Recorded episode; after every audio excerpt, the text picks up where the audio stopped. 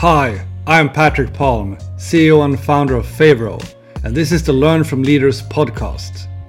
The background to these interviews is that Favro clients are some of the most innovative and agile businesses out there. And it's used for collaborative planning by marketing teams, by product teams, HR, management teams. And what this means is that we get to know some truly inspiring people so, what we do in this podcast is that I invite them here for conversation about something where they are true leaders, so we can all learn from it. Let's go. Super welcome to, to the webinar here, Mike. Yeah, thanks for having me. I like it. Um, you know, it's a little bit of a reunion because I've known you guys for so long, and without kind of E3 and GDC this year, a lot of those kind of you know coffee shop run-ins or whatever haven't been happening. So it's been a great opportunity yeah. to kind of connect with you guys and hear what's going on. And um, so yeah, I'm happy to be around. Yeah, that, that that is very true. And and you know, for the ones that aren't you know familiar with you, you know, maybe um, a good start here would be if you could just um, kind of give us the whole you know backstory to how you know how did you get into the industry and you know to the to the point uh, you know where you're today. Yeah, yeah. I mean, uh, John kind of hit the high points, but uh, in a previous life, I was actually I got into games through audio, so I was an audio post engineer uh, the first half of my career, my background is music. I did sound design and uh, mixing and composition for radio and television.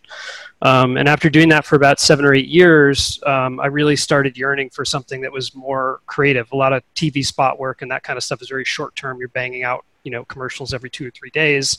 Um, and I was looking at my options, and one, on one side you've got film, right, which is long format entertainment, and then there was video games, and, and there was a push in the early 2000s um, towards better audio in games. It was like kind of a mini revolution. At least it got a lot of notice within the audio field. Like people that were doing audio professionally in other parts of entertainment really started noticing games. And I had been a gamer since I was a kid.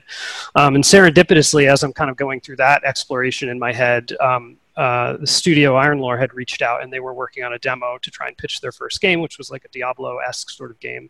Um, and I did some demo work for them, and and then basically spent the next three years hoping that they would get a full game contract and take me on, and that eventually. And so I joined them in 2004, and that was sort of my first foray into into video games. And I worked for about a year and a half with them doing audio, and the studio was growing pretty rapidly. The project had gotten signed.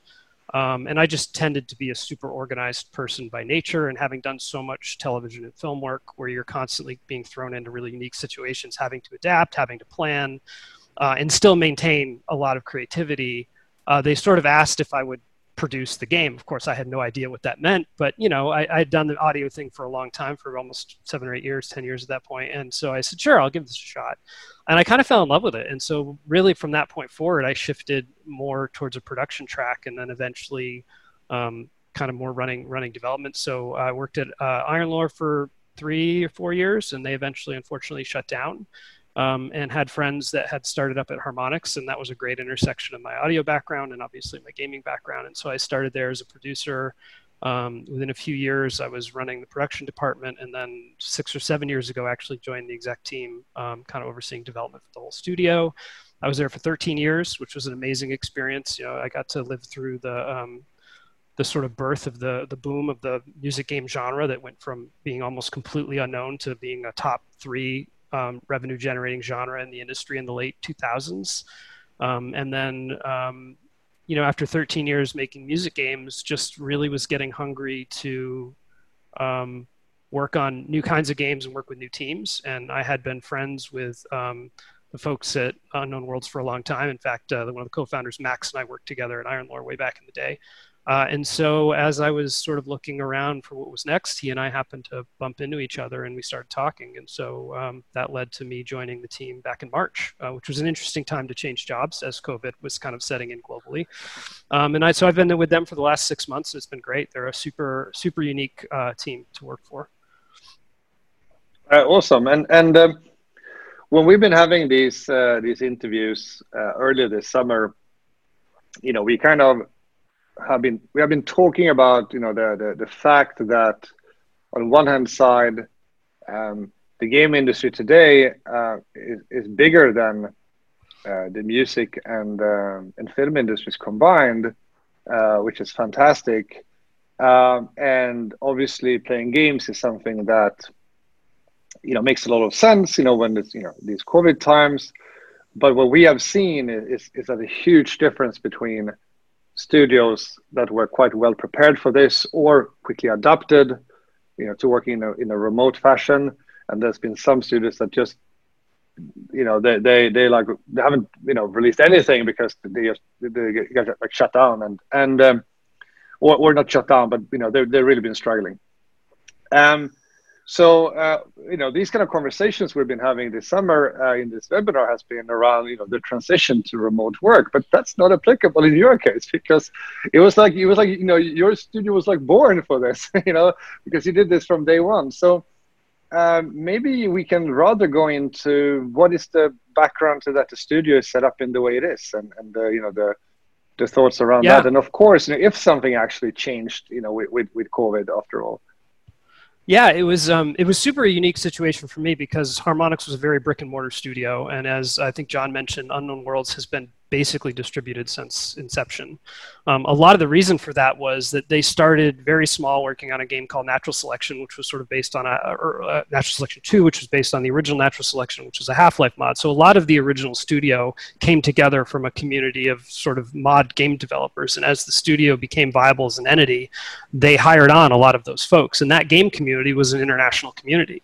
Um, and so they happened to have you know different developers that were working with them on a volunteer basis very very early on that eventually became employees and they were you know very much distributed throughout the country so as the studios continued to grow they weren't tied necessarily to a specific location. They're headquartered technically in the Bay Area in San Francisco, but um, but um, I think as I was mentioning yesterday when we caught up very briefly, we're right now distributed across 13 countries, seven states wow. in the U.S. and seven time zones. So um, so so that's been that's sort of been in their DNA from the very beginning. So they uh, it took zero effort to kind of readjust to COVID from a from a workflow standpoint. Obviously, the psychological aspect of all of it has been has been challenging as it has been for every studio. But as far as the day to day way um, Unknown Worlds makes games, that's relatively been unchanged. Yeah. So, so there's been a lot of webinars and, and similar uh, online conversations you know recently around you know so so so how do we how do we transition to this you know not only ones that we have hosted you know uh, the investors are hosting and, and conferences that have now been going online they tend to have a topic around this. And i find that one of the questions that seems toughest for people to, to have a solution to is the time zone difference.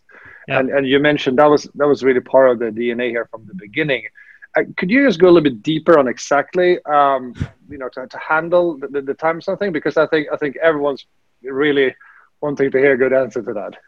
Yeah, um, I guess just to sidebar for that super briefly, um, I was having this conversation, not specifically about time zones, although it's super related with a colleague of mine at Harmonix.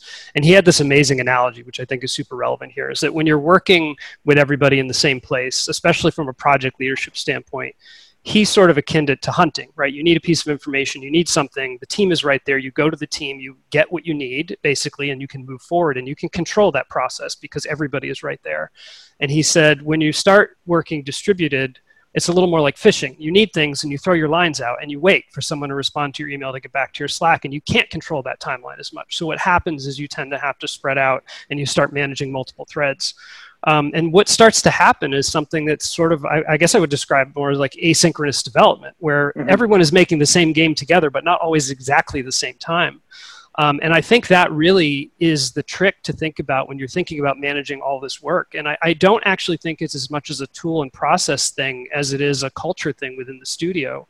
Um, you know, as I started spending more time at Unknown Worlds and getting to know the team, um, there were these very unique elements that I hadn't really seen anywhere else in terms of the high level of ownership in the games they were making and the way they were making those games across the entire studio. And everyone was um, was sort of very versatile, very T-shaped in that way because they got so used to needing to constantly be able to unblock themselves and move development forward, even if the person they're working closest with is eight hours behind them or six hours in front of them.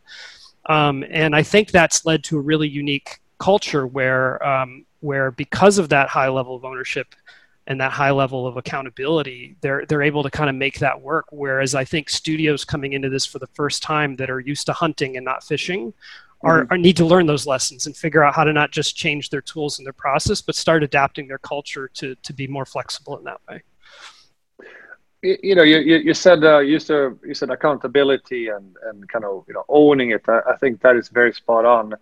Um, if we look at this uh, uh, from a from a leadership point of view, would you say that it also affects the way that you set goals? Because I guess you know if you have a culture where you you know managers are very very hands on, you know, I don't want to say micromanaging, but as mm-hmm. close to that as you can get, it's going to be extremely hard um, you know, well, basically in, in, in a you know asynchronous way of working, you know, that just doesn't work. So you, you need to, you know, set goals that, uh, you know, teams and, and people can autonomously, you know, uh, deliver uh, on.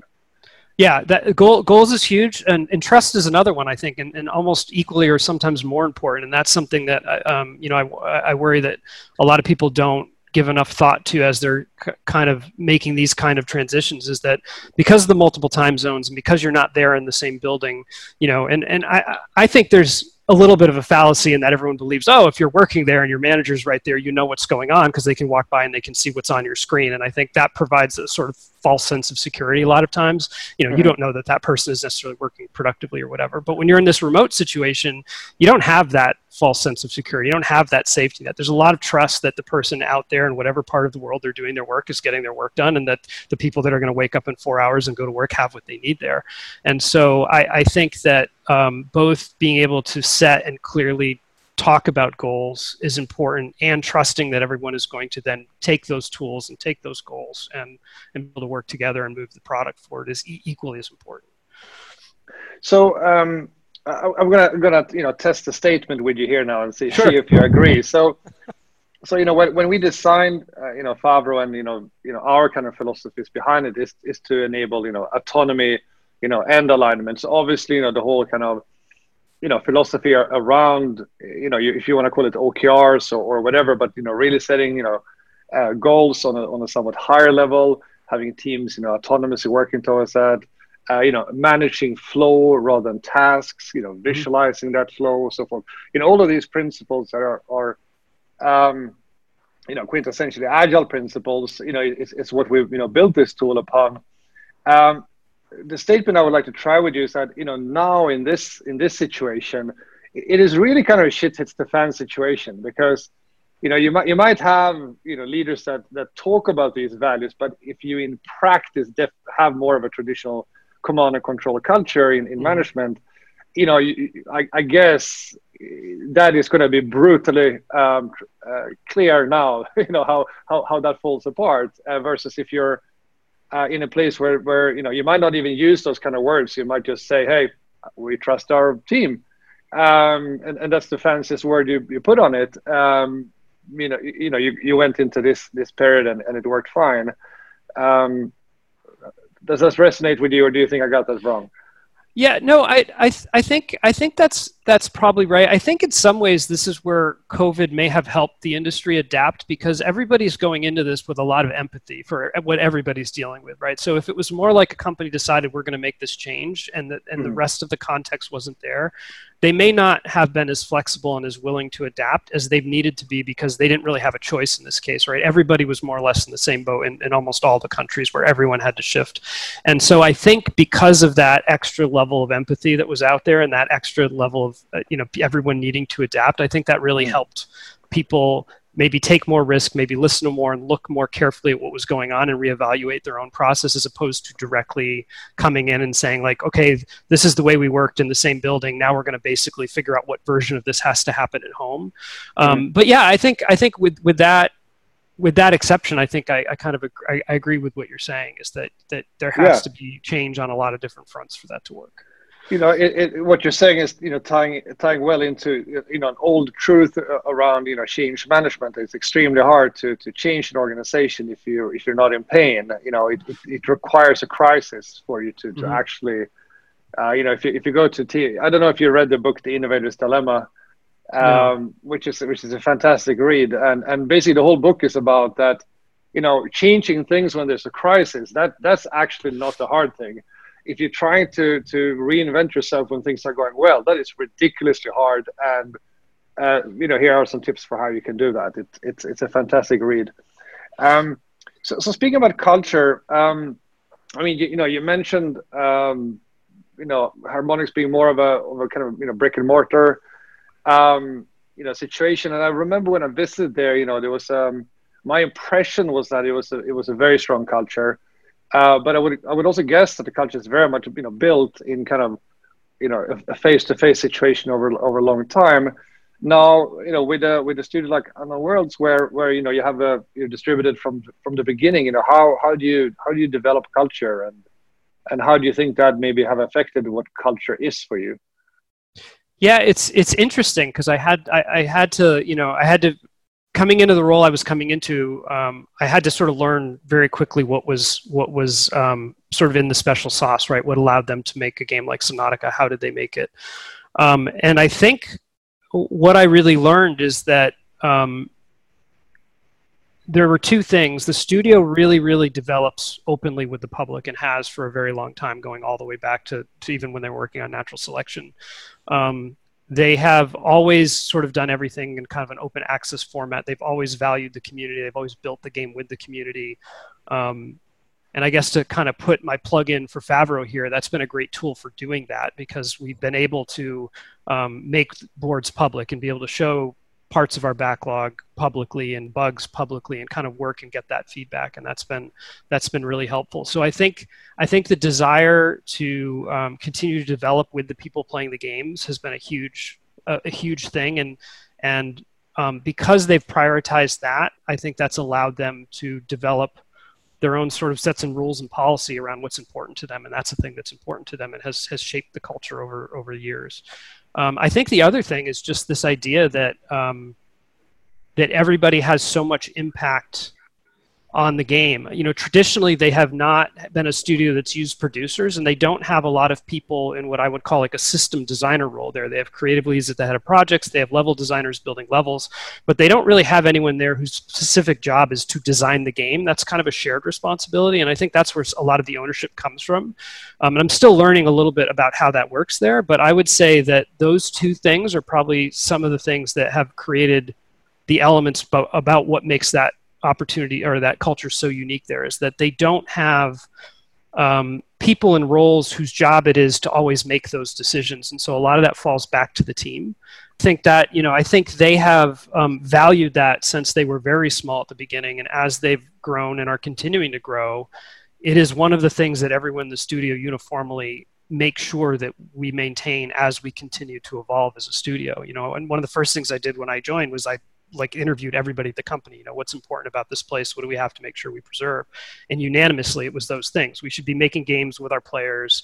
We should be making sure that everybody's voice is heard on the team and that everyone feels like they they were part of this and not just someone who made this little piece. Um, and I think, you know, and that that becomes very very difficult to do when you're when you're a much much larger studio and you're accomplishing really uh, you know ambitious titles with the scope of world that you know massive games have. You know, that said, uh, Subnautica is an open world survival game with a with a with a you know like a 20ish hour storyline really and that constitutes in my mind a you know pretty big scoped game and they were able to do that with a fairly small team um, um, you know, using that sort of bag of tricks that they developed over the years and quite successfully. You know, the out the output of that was it's done. The game's done really well. It's a very you know very well put together game. It's a great experience um, and innovative and unique. You know, within that sort of genre. Um, so, and I, I, think a lot of that is attributed to culture. They have a great team, but that mm. that team has built that culture at the studio, and um, and they're very very aware of what they have and protecting that as the studio evolves i would say. Project teams have a sort of a game director creative director role and there's you know usually someone who's the sort of senior engineer on the project and there's an art director on the project. But outside of that it, it's really really flat and people kind of integrate very organically. Like i joined the studio sort of as the development director and we continue to refine what that means based on me getting to understand how they want to work and how they want to grow um, but it's it's everybody's pretty accepting of like, okay, what do we need to do? What's the most important thing? To go back to um, you know uh, Patric's point about goal-driven development, what are we trying to accomplish in two months, and three months, and five months in the next year? What do we need to do to get there? Um, that's the conversation we tend to have, not sort of like, well, who's in what position and where do we have to put them to be most effective? It's all about what are we trying to get done and, and how do we leverage the talent we have to do that, and a lot less about people's title and, and sort of position they're in within the studio or within a project. I um I liked what you said about um, using uh, uh, the, the public collection uh, functionality of Favro, and I, I, I also very much you know like the I, saw your your your Trello board, which is only have one card. Uh, we moved to Favro. That's fantastic. so that's great. I didn't I didn't but, know they had done that. That's funny. Yeah. Yeah, yeah. Just to wrap up a little bit, you know, I I uh, I kind of want to just go a little bit more into into, into you know uh, Favro and and um, what are the specific um, you know challenges that that that has been addressed you know you know using using Favro just to get a little bit of kind of a case um, yeah. case examples here. Um, well, I mean, one of my favorite ones, I'm actually going to jump backwards on my timeline and experience with the product, is that um, when I was at Harmonix, we made a game called DropMix, which was a collaboration with Hasbro. Uh, and it was pretty interesting in that it was a collectible card game that was done on a board. Um, and the cards all had um, NFC chips in them, and so you would drop cards on the board, and it would it was like a music generator and card game. And um, when we were working on the look and the and the visual ID of the game, we really wanted all, every card, as in any collectible card game, to be super unique visually. And um, the way we approached that was we went off and hired um, all independent concept artists and illustrators to do the cards. So instead of using our internal art team and had a small number of artists making a lot of cards, we basically decided we were going to use a large number of artists across all different styles of art. Um, and um, and we used Favro to track all that, and a lot of it was due somewhat to the to the flexibility of the product, as you kind of mentioned earlier. But a lot of it was how visual it can be, especially when using art. So we were able to like really make every image the front and center point of each Favro card, and to see it go through the pipeline and through art. You know, all the art direction was done on the card um, within in the Favro card on the actual art card, and we were able to move. Um, I think we had 50 or 60 uh, contract artists all working on that project, each doing a handful of cards, and so we just had this massive Favro board, you know, with 50 lanes on it, with like 300 cards, all all, all moving through development uh, on the project. It was pretty it was pretty awesome. You know, in Unknown Worlds, I think it's still those two pillars that we leverage the most: the accessibility um, and flexibility of the product in terms of being able to let every team work a little bit differently. And um, the, the, you know, Unknown Worlds develops very organically. And so, for example, if a strike team spins up to solve a problem during a milestone, it's very easy to like, oh, you know what? We're just going to go and create a board for this and put all the work there. And it doesn't conform to like a strict agile methodology where you would have to configure your project to match the way agile's supposed to be done by the book. You're basically able to kind of the tool supports breaking the rules in a lot of these nice ways, I think. Um, and, and, the visual aspect, which I mentioned before, Harmonix comes into play all, all the time. You know, I think it's just great to be able to. Um, one of the things that's most important with a distributed team is visibility into the progress that everyone else is making. And when you can have current work surfaced on the card and visible during stand up it's it's just a great way to get the game in front of the team when people can tend to be siloed and working on their own features. And so i think that's another that's another piece of it that's been really useful and and, and helpful for us. All right super. I hope you enjoyed that interview. I certainly did. If you want to elevate yourself as a modern leader and help your teams become even more successful then check out Favro Academy at favro.com. They will find podcasts, webinars, articles, all free of charge. Check it out.